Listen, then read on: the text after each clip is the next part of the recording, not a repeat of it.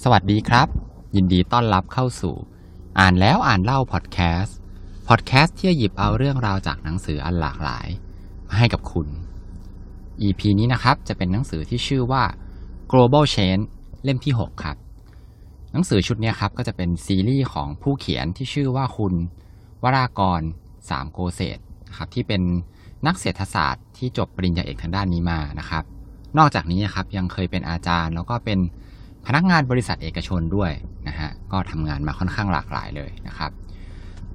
ธีมหลักของหนังสือเนี่ยครับก็จะเป็นเรื่องราวของกระแสการเปลี่ยนแปลงของโลกสมัยใหม่ครับ ที่น่าสนใจแล้วก็อ่านสนุก แล้วก็ผู้เขียนเขาเคลมว่ามันไม่ยากครับ ไม่ต้องปีนบันไดอ่านนะฮะเล่มนี้เนี่ยจะประกอบไปด้วยบทอ่าเป็นบทบทนะครับ34 บทครับ เหมือนเดิมครับ ผมก็จะขอเลือกเอาบทที่ผมอ่านแล้วผมชอบเนี่ย มาเล่าให้ฟังนะครับ เรื่องแรกเลยครับที่เลือกมาก็คือ minimalism นะครับชีวิตเบาสบาย คุณผู้ฟังน่าจะคุ้นๆกับคำว่ามินิมอลนะครับมินิมอลเนี่ยมันแปลงแปลงมาจากคำว่า minimum นะฮะ minimum ก็คือแปลว่าน้อยที่สุดนั่นเองนะครับ ผู้ที่นิยมการใช้ชีวิตแบบ minimalism เนี่ยก็คือจะเป็นการที่ลดการมีสิ่งต่างๆ ในครอบครองลง ไม่ว่าจะเป็นเรื่องของเสื้อผ้าแล้วก็ ของใช้ต่างๆเนี่ยก็จะมีเท่าที่จำเป็นเท่านั้นครับ เมื่อบ้านเราเนี่ยมีของน้อยลง พอบ้านโล่ง จิตใจก็ว่าง แล้วก็เบายิ่งขึ้นครับมินิมอลเนี่ยก็คือจะเป็นปรัชญาในการใช้ชีวิตที่เรียกได้ว่าเรียบง่ายนะครับ ยิ่งเรามีน้อย ก็จะยิ่งมีความสุขมาก ก็คือเป็นความสุขที่เกิดจากความคล่องตัวครับ แล้วก็เป็นความไร้กังวลนะครับในการที่จะต้องมาคอยพะวงในเรื่องของการเก็บของมีค่าเอาไว้ แถมนอกเหนือจากนั้นครับพอมีของน้อยลง ซื้อของน้อยลง ก็ยังมีเงินเก็บออมเนี่ยมากขึ้นอีกด้วยนะฮะพูดถึงเรื่องของมินิมอลเนี่ยครับก็ต้องพูดถึงผู้เขียนหนังสือชื่อดังสองเล่มครับ เล่มแรกนะครับ ก็คือจะเป็นคนเขียนคนญี่ปุ่นครับ เป็นผู้หญิงชื่อว่าคุณคอนโดมาริเอะที่มีอาชีพเป็นนักจัดบ้าน ผู้หญิงคนนี้ครับมีชื่อเสียงดังระดับโลกเลยนะครับยังเด็กอยู่ด้วยครับอายุไม่ถึง 40นะครับเธอได้เล่าประสบการณ์ส่วนตัวของเธอเนี่ยว่า ตอนเด็กๆเนี่ยเธอเป็นคนที่ชอบใช้เวลาไปกับการเลือกที่จะทิ้งของนะครับ แล้วก็ชอบจัดของมากเลย จัดมากจนขนาดว่าเคยที่แบบจัดจัดของอยู่แล้วเป็นลมไปเลยก็มีนะฮะแล้วอยู่มาวันหนึ่งเนี่ยเธอก็คิดขึ้นมาได้ว่า เธอเนี่ยควรจะเปลี่ยนจากการที่มานั่งเลือกของที่จะทิ้ง เป็นมาเลือกของที่จะเก็บเอาไว้ดีกว่านะครับ โดยคอนเซปต์หลักๆของเธอเนี่ยก็คือ เลือกเก็บของที่ทำให้มีความสุขเอาไว้นะครับ หรือถ้าในภาษาของเธอเนี่ย เธอเรียกว่าให้แบบเหมือนกับให้จับของอันนั้นเนี่ยแล้วก็ดูว่ามัน spark joy หรือเปล่านะครับ อันนี้ก็เป็น concept หลักของคุณคนโดมาริเออีกคนหนึ่งครับ ชื่อว่าคุณเจฟเฟอร์สันโก คนนี้เป็นคนอเมริกานะครับ ผู้เขียนคนนี้ครับเขามีข้อแนะนำเด็ด ๆ เลยนะครับ ที่ ยกมาก็คือ เขาบอกว่าให้เราคิดแบบนี้ครับว่า ถ้าเกิดเกิดไฟไหม้ขึ้น หรือว่าเกิดน้ำท่วมขึ้นในบ้านของเราเนี่ย แล้วมันทำให้มีอของที่มีค่าทางใจของเราเนี่ย พังเสียหายหมดเลย เราจะยังมีชีวิตอยู่ต่อไปได้หรือเปล่า ถ้าเราตอบว่าได้ ก็แสดงว่าของชิ้นนั้นเนี่ยทิ้งได้นะฮะก็ให้ถ่ายรูปเก็บไว้ก็พอนะครับ อันนี้เป็นข้อเสนอเนี่ยที่น่าสนใจของคุณเจฟเฟอร์สันโกนะครับ ก็หลังจากที่อ่านบทนี้แล้วเนี่ย ส่วนตัวเลยนะครับ ผมรู้สึกชอบมาสักพักหนึ่งแล้วใน concept ของ minimalism เนี่ยครับน่าสนใจมาก ผมก็พยายามทำกับสิ่งของต่างๆนะครับ เสื้อผ้าเนี่ยก็ซื้อให้น้อยลงแล้วก็พยายามที่จะแบบเหมือนพอซื้อเสื้อผ้ามา 3 4 ตัวเนี่ย ก็จะพยายามเลือกตัวเก่าๆเนี่ยทิ้งไปในจำนวนที่เท่ากันนะครับ ก็จะเอาไปบริจาคนะครับ หรือแม้แต่หนังสือครับ ผมก็ อ่านจบแล้วเนี่ยก็ไม่ค่อยจะเก็บไว้ครับ ก็เอาไปขายต่อนะครับ นอกจากว่าเรื่องไหนเนี่ยหรือว่าเล่มไหนที่แบบหยิบมาอ่านบ่อยนะครับ ก็จะเก็บเอาไว้นะฮะบทถัดมาครับที่เลือกมาเนี่ยเป็นบทที่พูดถึงหนังสือของคุณเดลคาเนกี้นะครับก็คือหนังสือเล่มที่เป็นอมตะมากๆเลย แล้วก็สร้างชื่อให้กับเดลคาเนกี้เนี่ยก็คือหนังสือที่ชื่อว่า วิธีชนะมิตรและจูงใจคน เล่มนี้มียอดขายทั่วโลกเลยเนี่ย ปัจจุบันนะครับ 50 ล้านเล่มแล้ว แล้วก็ถูกแปลไปในกว่า 38 ภาษาเลยทีเดียวนะครับ ถึงแม้ว่าจะเขียนมานานแล้วเนี่ย แต่ว่าเนื้อหาเนี่ยยังใช้ได้จริงเลยนะครับ ก็คุณวรากรเนี่ยเขาก็สรุปมาให้นะครับ เป็นหัวข้อที่น่าสนใจนะครับ ก็คือ ในหนังสือเล่มนี้ครับ ถ้าเป็นเรื่องของหมวดที่พูดถึงเรื่องของการที่จะทำให้เรามีมิตรมากเนี่ยครับเขาก็พูด หลักๆเลยนะครับ ว่าหนึ่งครับอย่าวิจารณ์แล้วก็อย่าบ่นมากนะครับสองให้เราเนี่ยชื่นชมผู้อื่นแบบจริงใจเสมอเลยนะฮะสามครับให้สนใจผู้อื่นอย่างจริงจังสี่ครับให้เรายิ้มเสมอห้าให้เรียกชื่อคนคนนั้นครับ เพราะว่าชื่อเนี่ยเป็นสิ่งที่สำคัญมากๆ แล้วก็หกเราต้องเป็นนักฟังที่ดีนะครับ ถัดมานะครับเป็นเรื่องของหมวดของในการโน้มน้าวใจคนนะครับ ถ้าเราอยากโน้มน้าวใจคนได้เนี่ยก็คือหนึ่งเนี่ยต้องหลีกเลี่ยงการถกเถียงกัน สองให้แสดงความนับถือแล้วก็ความเห็นใจคนอื่นสามถ้าตัวเราผิดให้เรารีบรับผิด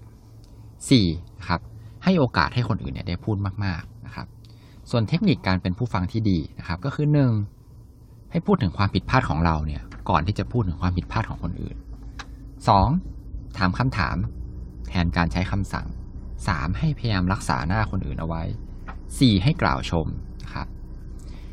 อันนี้เนี่ยก็คือจะเป็น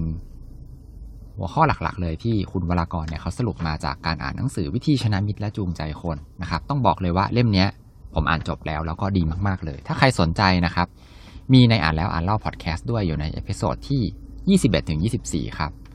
แล้วก็นอกเหนือจากเล่มนี้ครับ ยังมีอีกเล่มหนึ่งครับ ดังเหมือนกันก็คือ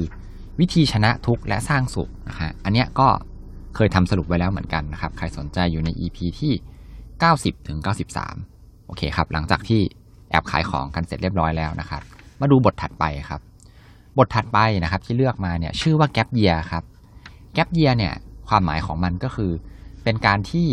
เว้นช่องว่าง 1 ปีนะครับ ระหว่างถ้าเกิดเป็นประเทศไทยเนี่ยก็คือคนที่เรียนจบม .6 ปุ๊บเนี่ยปกติเราต้องต่อมหาลัยเลยใช่ไหมครับ ก็คือเว้นตรงเนี้ยหนึ่งปีนะครับ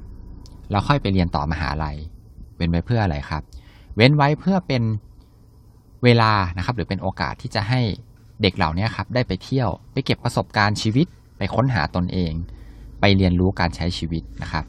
ซึ่งแกปเยียเนี่ยเป็นที่นิยมไปตอนนี้ครับทั่วโลกเลยนะครับ ทีนี้โดยส่วนมากแล้วเนี่ยเวลาหนึ่งปีเนี่ยเด็กๆเขาใช้ไปกับการทำกิจกรรมอะไรกันนะครับ ก็มีอยู่ด้วยกัน 4 อย่างครับ ก็คืออย่างแรกเลยเนี่ยก็คือทำงานหาเงินนะฮะสองคือการไปเที่ยวครับสามไปเป็นอาสาสมัครไปเป็นจิตอาสา แล้วก็สี่ใช้ในการเรียนรู้ครับ สิ่งเหล่านี้ครับมันเป็นการเพิ่มวุฒิภาวะให้กับเด็กก็คือเด็กเนี่ยจะเป็นผู้ใหญ่เร็วขึ้น แล้วก็ได้ไปรับรู้ประสบการณ์ใหม่ ๆ ที่ตัวเองไม่เคยเจอนะครับ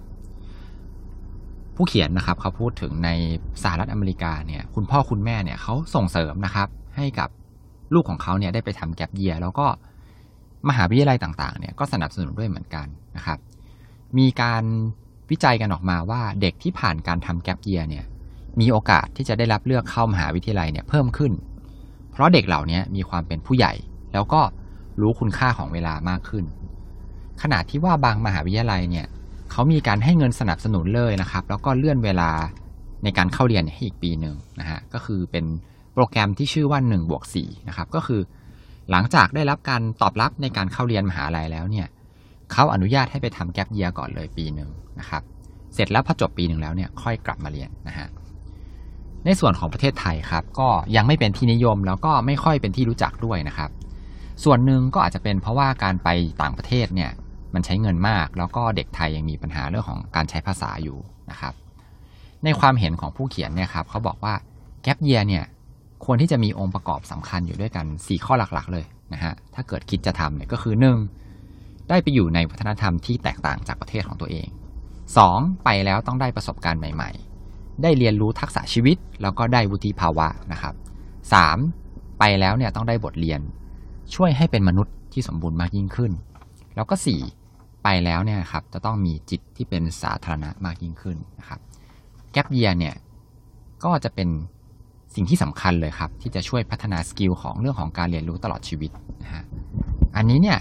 ส่วนตัวเลยนะครับ เคยได้ยินเรื่องของแกลบเยียเนี่ยมานานแล้วนะครับ ก็เห็นด้วยนะครับว่าประเทศไทยเนี่ย ควรที่จะคิดนะครับ แล้วก็น่าจะมีเรื่องของตรงนี้เนี่ยนะครับ เพราะว่าโดยส่วนตัวแล้วเนี่ยผมก็เคยได้มีโอกาสไปเรียนหนังสือที่เมืองนอกนะครับ ก็ต้องบอกว่าได้ประสบการณ์แล้วก็ได้อะไรเนี่ยกลับมาเยอะมากๆเลยนะครับ แต่ผมเนี่ยไปตอนที่โตแล้วนะครับ เป็นปริญญาโทนะฮะโอเคครับ กลับมาที่เนื้อหาของหนังสือนะครับ บทสุดท้ายแล้วที่เลือกมา ชื่อว่าฟรีแกนคุยขยะช่วยโลกครับfreegan เนี่ยครับเป็นชื่อของกลุ่มคนที่ตระหนักถึง คุณค่าของอาหารที่ถูกทิ้งนะครับ ก็คือในแต่ละวันเนี่ยครับ ไม่น่าเชื่อเลยว่าในโลกของเราเนี่ยมีปริมาณของขยะที่ถูกทิ้งนะครับ มากมายมหาศาลเลยทั้งทั้งที่อาหารเหล่านั้นเนี่ยมันยังกินได้นะครับ ส่วนใหญ่ก็ทิ้งเพราะว่าในฉลากเนี่ยมันเป็นวันหมดอายุแล้วนะครับ หรือว่าหน้าตาไม่สวยนะครับ อาจจะเป็นพวกผักที่แบบในซูเปอร์มาร์เก็ตอะไรพวกนี้ครับ โดยที่ทั่วโลกเนี่ยครับมีปริมาณขยะเหล่านี้ถึง 1ถึง2,000 ตันต่อวันเลยทีเดียวนะครับเยอะมากมายเลยนะครับ ทีนี้คนกลุ่มนี้ครับฟรีแกนเนี่ยในประเทศสิงคโปร์เนี่ยครับเขาก็ได้มีการไปคุยขยะนะครับ หรือว่าไปขอรับอาหารกระป๋องอาหารต่างๆ ที่ร้านเนี่ยเขาทิ้งเอาไว้นะครับทำมาจนกระทั่งในปัจจุบันเนี่ยครับร้านเนี่ยเขาส่งให้เองเลยนะครับ หลังจากที่ได้รับอาหารมาแล้วเนี่ยเขาก็มีการคัดแยกครับ แล้วก็แจกจ่ายให้กับผู้คนที่ ขาดแคลนในเรื่องของอาหารที่จะไปบริโภคนะครับ ก็น่าจะเป็นพวกของคนจนนะครับ freegan เนี่ยมาจากคำว่าฟรีบวกกับคำว่าวีแกนนะครับ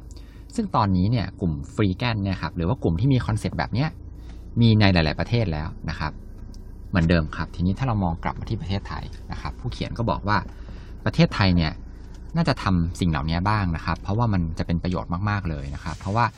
เฉพาะในกรุงเทพเนี่ยอาหารที่ทิ้งเนี่ยครับจากซูเปอร์มาร์เก็ตหรือร้านอาหารต่างๆเนี่ยครับก็น่าจะมีจำนวนปริมาณที่มากมายมหาศาลเลยนะครับ สิ่งที่ freegan ทำเนี่ยครับมันเป็นประโยชน์มากมายเลยต่อโลกของเรานะครับ ไม่ว่าจะเป็นเรื่องของการลดปริมาณของขยะลงนะครับ แล้วนอกเหนือจากการลดปริมาณขยะเนี่ยมันก็เป็นการประหยัดทรัพยากรที่จะนำมาใช้ในการสร้างอาหารให้กับผู้คนเนี่ยมาบริโภคด้วยนะครับ โอเคนะครับ ทีนี้นอกเหนือจาก 4 บทที่ผมนำมาแล้วเนี่ย ยังมีเนื้อหาที่น่าสนใจมากมายอีกหลายเรื่องเลยนะครับ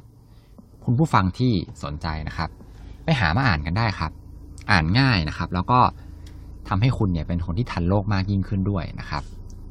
ก่อนจะจบนะครับ สุดท้ายก็ขอฝากว่าขอให้ทุกคนมีความสุขในการอ่านหนังสือที่คุณชอบนะครับ แล้วพบกันใหม่ใน EP หน้าครับสำหรับใน EP นี้ สวัสดีครับ